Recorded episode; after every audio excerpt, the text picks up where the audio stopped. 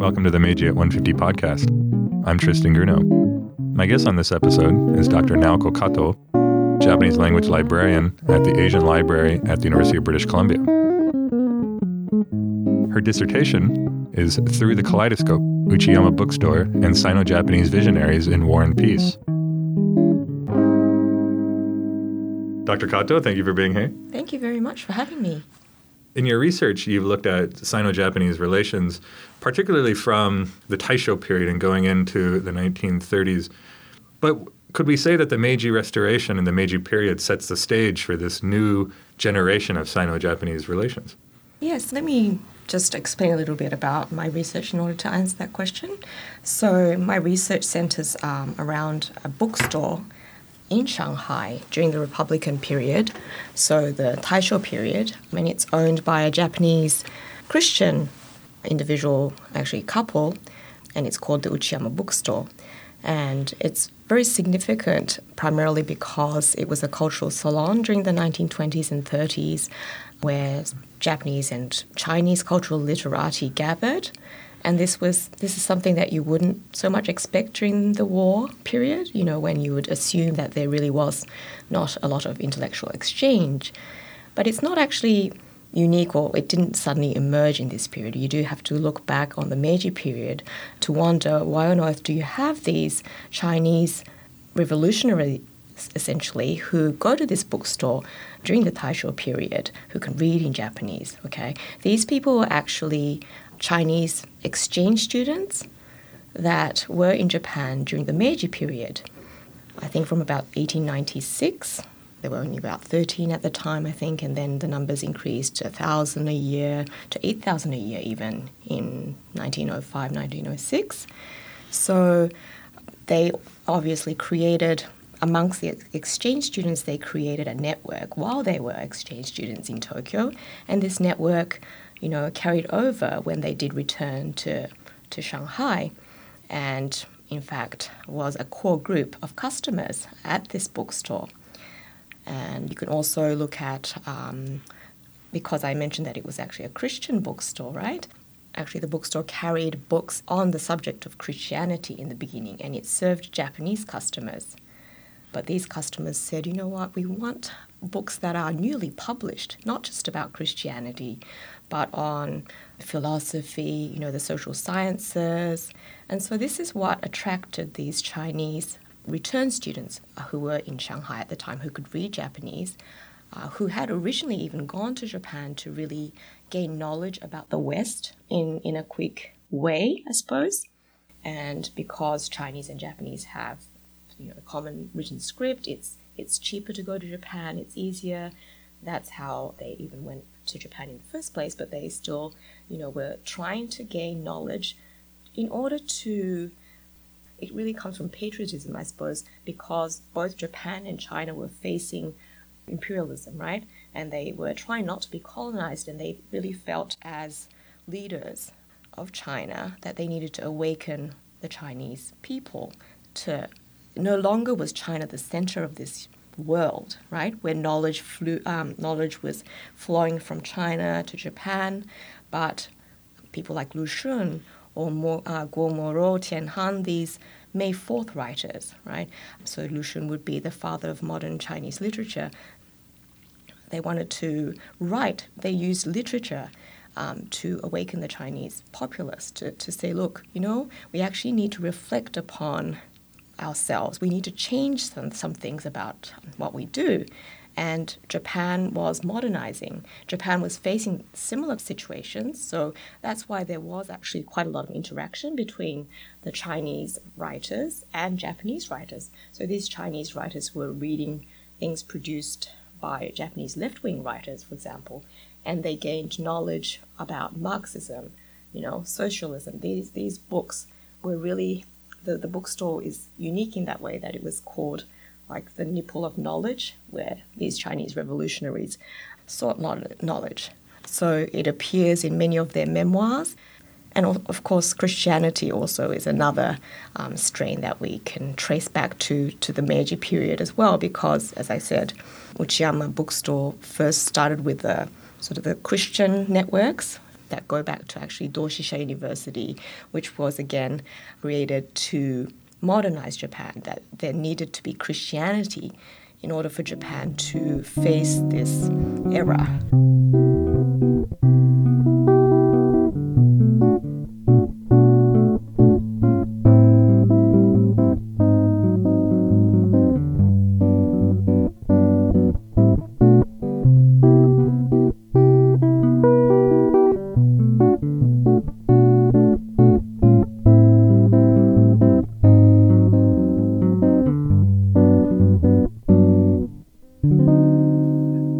Us a little bit more about Uchiyama Kanzo's biography?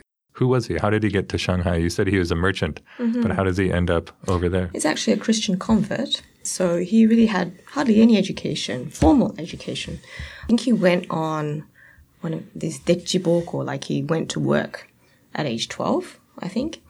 And he comes from the he comes from Okayama, but he meets Makino Toraji, who is who becomes later um, the president of Doshisha University, and actually Makino is the one who, after actually Uchiyama Kanzo converts to Christianity, he, he, he, he actually was a glutton. Like he spent a lot of money on good food and things like that. And he changed his mind through this church that's connected to Doshisha University. And he decides to go to Shanghai and Makino actually arranges for the books actually when they when he does end up actually he he set him up with this pharmaceutical company job in Shanghai, but also when he was trying to set up a bookstore because his wife didn't have much to do. The wife actually started this little bookstore, and uh, the books that came through was from a publishing company that was this Christian publishing company, which Makino knew about. So there is that connection as well. So no, he really didn't have formal education per se, interestingly enough, but he did carry with him books um, written by Uchimura Kanzo, the famous Japanese Christian pacifist. Hmm. So, what year does he arrive in Shanghai? 1912. Okay, so just after the 1911 revolution. Mm-hmm. And I think he even, yes. And so for the first five years, he was selling eye drops during the first five five years, and then he fully takes over. I think um, running the bookstore all the way past 1945, I believe, and then he goes back to Japan. And actually, the bookstore there is a bookstore in Jimbocho, the the bookstore, the used bookstore um, area in Tokyo that is called Uchiyama Shoten, so hmm. Uchiyama Bookstore, and it sells books on China hmm. till this day. And it was actually founded by Uchiyama Kanzo's brother back in the hmm. 1930s, and it was catering the Chinese students who were studying in Japan at the time, hmm. and also Japanese people who wanted to know about China. So there is that interesting connection as well. What is it about the Uchiyama bookstore that attracts the May 4th writers like Lu Xun? Well, there are many reasons because the bookstore had multiple functions, right? It acted as a safe haven at some point, or I think they could talk about politics and they n- didn't necessarily meet these people unless they went there. So it's for personal connections, but it's also because it was, you know, conveniently located, but mostly because they were able to acquire knowledge through through these books. Why did they go to this particular bookstore? Because it's interesting that actually there were multiple um, Japanese bookstores. It's not like the only one in Shanghai, but all of the other ones only catered to Japanese customers. Whereas this one, I think it does have some somehow something to do with the bookstore owner who who was Christian, so he he did have this sort of sense that you know there shouldn't be this division between Japanese and Chinese people. So there was that culture of um, acceptance, I think. And he was, he actually wrote about China himself. He was very much, he was very critical of people, uh, Japanese people who would just come and pretend that they knew about China right away. So he said, you know, it takes a number of years to really get to know China. And here it is. I'm showing you all the things that I think is true about China. And he would usually come up with very positive things to try to dissuade Japanese people from thinking that China is actually backward, etc. He would try to point out all the good things to a point that Lu Xun, his friend, who wrote a preface about his book, said, you know, look, you're you're you're saying such two good things, like the too positive, like the things you say are too positive about China. Look, I'm trying to get people to think, rethink about their culture, right? So I think there is that sense so that people could gather over tea and discuss. And he was very good at bringing people together. So every time it almost acted like, you know, when people, Japanese writers would come to the bookstore and visit, it's like a customs, right? He would match people. So he would make sure that, um, you know, the Chinese writers would get to meet these Japanese writers like Tanizaki Junichiro.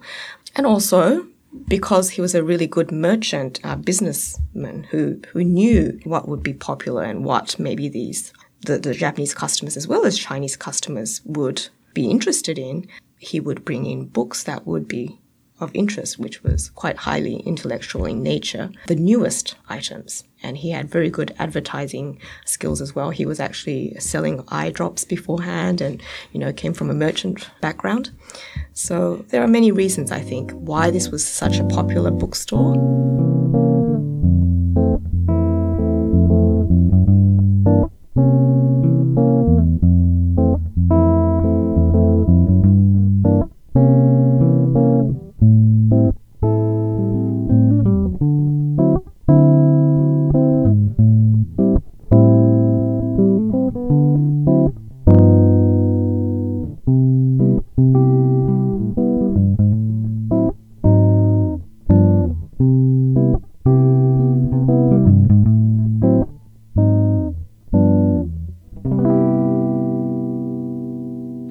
Perspective of Sino Japanese relations, do we get a different view of the Meiji Restoration? I think so, because usually the Meiji Restoration, at least in Japanese high schools, if you ask maybe an average high schooler, you know, what comes to your mind? It'll be, oh, that's a new, right? Which would be you leave Asia and then look to the West, famously something I guess Fukuzawa Yukichi came up with the Datsuano at least, and uh, perhaps even in Canada, the students would be would imagine the Meiji period to be about westernization, right? All the modern stuff comes into play, but when you bring China into this equation, and I think there is this definitive shift in the worldview where China used to be the center for, for centuries on end, and everything came from China, center of the world. And then there is this shift, but it doesn't, you know, there, there's not this sudden sort of ab- abrupt change just to the West. I think Japan actually does play a role in transmitting knowledge about West to China, and I think that's the story that this tells. The the bookstore story tells very well, and that's why there is a different type of interaction between Chinese and Japanese cultural literati, right? They do have this common, the West, I suppose, as some kind of a threat or, you know, where, where they do need to modernize. So modernization, I think, is definitely in the equation, but westernization means many things. And in this case, through the bookstore, actually, there was a lot of translation that happened of books, right? So you have translation of Western knowledge into Japanese, and then you'd have these Chinese students who would be translating these Japanese books into Chinese for the Chinese audience. So I think it does give you a, a, bit of a different perspective in terms of, you know, not just a straightforward relationship between, okay, this can just be talked about in terms of Japan and the West. And the same goes for you know the World War II. Usually it's Japan against the US, but in fact, you know, there's a lot more to the story when you do bring in East Asia. You know, what happened between the countries like Japan and China, and also through personal relationships because a lot of the times if you just concentrate on sort of diplomatic history or you know the history of uh, the government level type of laws and institutional change and things you might not see it, but bookstore story tells you what personal interactions took place in this the confines of this space. I think a very good illustration of exactly that point of how Japan acts as the kind of intermediary for the introduction of many of these Western concepts into places like China is that a lot of Western political terms, democracy, makes its way from Japan into China. And it's one of many examples of loanwords that get defined first in Japanese and then enter China. Mm-hmm. And it reminds me of this concept by Iwabuchi Koichi. Mm-hmm. talks about Japan as kind of making things palatable for oh. the rest of East Asia. But Japan is able to take these Western concepts and render them into mukokuseki, like take away their nationality mm. and make them nationless. And perhaps it's this that is the real kind of defining feature of Japanese culture is nationlessness.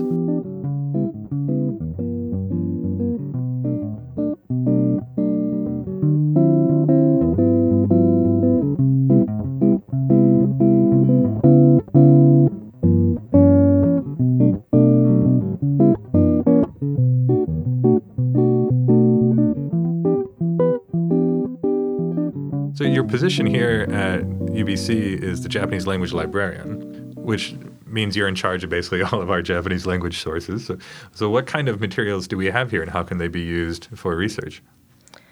actually have a really good range of material, both in Japanese language, things related to Japan that can be used to teach about Meiji in, in a very interesting way, I think, and also for research purposes. And I see three categories basically, and so I'll go through them. The first one is the Edo maps and the Edo woodblock prints, and it's called the Edo Map Collection, but actually includes some Meiji era material. And this one is online, and this has been uh, probably the most popular source that's been used um, in classes as well. And what's interesting about the maps is that it shows how Japan saw the world which may not be necessarily proportional or scientific in a sense, but it's in some ways it's very distorted. So, you know, Alaska might be humongous or, you know, China might be huge at one stage, right? But it's interesting to uh, observe the differences um, across time, for example. So that gives a certain perspective. And then if you look at the recently acquired Meiji woodblock prints, these are similar to what I guess photographs would do in the modern era, media, it captures what's happening at the time. And what was very interesting to people was, you know, these new buildings, uh, structures, steamships or bridges or the new fashion, uh, different clothing, etc. So that also gives a perspective on how, I suppose, Japanese people saw Meiji Japan. So that's one category. But the second category, I would say, of material is on photographs. One is the John Cooper Robinson collection, which is the one, um, a collection of photographs taken by a, a Canadian missionary who was stationed in Japan for about 30 years, so 1890s to 1920s. And he was in rural Japan, so he took photos of regular sort of life of his community. So you would see photographs on women carrying babies on their backs or, you know, uh, people laboring in the fields in traditional attire, pushing coal or, you know, having baskets on their back, etc. So it's very much people at work, and that was somehow some of the, one of the things that he was attracted to. And then you have tourist photo tourist albums, tourist photographs. And this is interesting because it targets specifically foreigners, quote unquote, who were visiting Japan. And so this is a collection of, you know, you could customize the postcards that you can put in an album. And in places like Yokohama, um, which was trying to attract, I suppose, tourists. So you'd see photos or postcards on harakiri or seppuku, you know, people people with their swords um, committing suicide, or these women who might look like geisha, right? So the typical sort of Western images of Japan. So that's again different from John Cooper Robinson. And uh, the third category, I would say, would be the Japanese Canadian related material. And this includes the Japanese Canadian photograph collection, uh, which mainly concentrates on the internment era, so the 1940s, but some of them are very interesting from the 1907 period, which is when Vancouver had the race riots, when there was this huge influx of um, migrants from Asia, including Japan, and what's what was called Japantown, which is Powell Street, there was a riot, and so you see photographs of individual stores with broken glasses you know, the owner in front of the, the store. So essentially, it's depicting or recording the damage that was done to the properties back then. And that's quite different as well because you'd think, okay, at the same time that you see these woodblock prints in these modern buildings, you have these Jap- this Japanese community facing this in Vancouver at the same time, and that's all related in a sense, right? Um, Japan trying to gain um, equal status with the West. So that's the Japanese Canadian photograph collection. Then you have the Japanese Canadian research collection, which includes some material that's written in Japanese by the first generation Issei. Some of them uh, would be pastors of a church, for example, who left records and they would write diaries during the Meiji period all the way to the internment era. So that's actually very, very precious material. And also the Tairiku Nippo and other Japanese Canadian newspapers. Uh, again, that was published from about 1909 all the way to 1941. So, again, covering, covering quite a uh, vast period, including the Meiji era. And also, again, you see in those newspaper articles some of the concerns about, for example, enlisting in World War One, or you know, labor issues, or racial equality, those kinds of issues that were at hand at the time, which gives you again another glimpse and when you think about Japan's status in the world and global history and how Meiji might be seen from a different perspective. So I think what usually might be categorized under, let's say, Japanese history versus Japanese Canadian history versus history of missionaries. You know how there's this division and people just research that and maybe just use English or so that division in a way I think if you look across at all these materials you can find ways in which they could possibly connect and that would be perhaps interesting for research uh, future research as well as when you do teach students what what kind of perspective, you know, of Meiji would you be able to take?